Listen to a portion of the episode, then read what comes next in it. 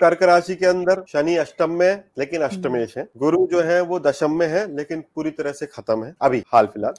कर्क राशि वैसे भी चंद्रमा की राशि है तो आपको पता है कि मन की स्थिति तो खराब कभी भी किसी भी परिस्थिति में हो ही सकती है। और राहु अभी तक तो दशम में थे अब जा रहे हैं ninth house so technically if you ask me Rahu in the ninth house is not a very great placement but the beauty is Ketu goes to the third house Rahu goes to the ninth तो जब केतु तृतीय स्थान में जाता है तो कर्क राशि के लोग वैसे भी थोड़ा सा सबमिसिव होते हैं मतलब कि थोड़ा थोड़ा बहुत दिलेरी दिलेरी वाला काम नहीं। तो so, केतु जब तृतीय स्थान में जाता है तो आप जिन चीज़ों में कोई भी निर्णय नहीं ले पा रहे एक्शन नहीं ले पा रहे थे। क्यों नहीं ले पा रहे थे? Because of over calculation over calculation ज़्यादा एक्सेल शीट बनाने की वजह से आप कोई निर्णय नहीं ले पा रहे थे।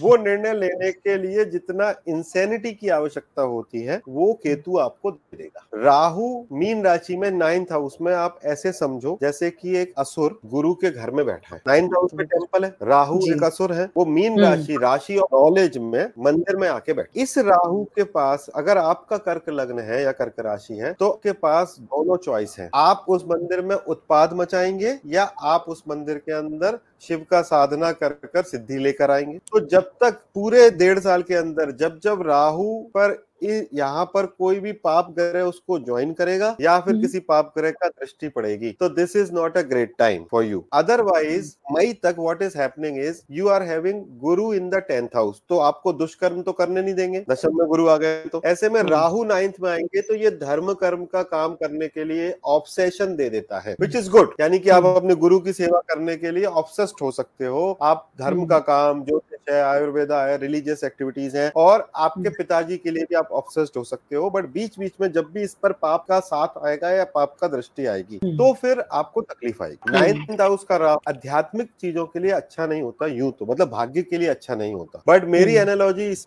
से डिराइव्ड है कि गुरु दशम में है। सो so, गुरु दशम में है तो मैं कोई अधर्म नहीं कर सकता। This is a very good time to go to pilgrimage यात्राओं के लिए बहुत अच्छा समय है धार्मिक यात्राओं के लिए। पब्लिकेशन का अगर आप कुछ काम करते हैं अच्छा समय है। If you are a blogger good time if you are a writer it is a good time but can be problematic for your father क्योंकि शनि भी अभी नाइन्थ से बारहवें हैं। तो जब क्योंकि शनि भी नाइन्थ हाउस से बारहवें स्थान में है तो ये और गुरु जो है वो नाइन्थ से दूसरे स्थान में है। तो इसका मतलब ये है कि अगर आपका दशा सही नहीं काम कर रही दशा सही नहीं है तो ये पिताजी के लिए मारक समय है क्योंकि सैटर्न ट्वेल्थ में गुरु सेकंड में नाइन्थ से सेकंड मारक में so if you are running into a bad dasha bad for the father then you have to be very careful about father's health not only father's health but mother's health also क्योंकि केतु भी तीसरे में तो तो इसलिए माता जी के लिए और पिताजी के लिए ये समय बहुत अच्छा नहीं है। Rest of the things it is good the only remedy for ninth house is Rahu is go to any Durga temple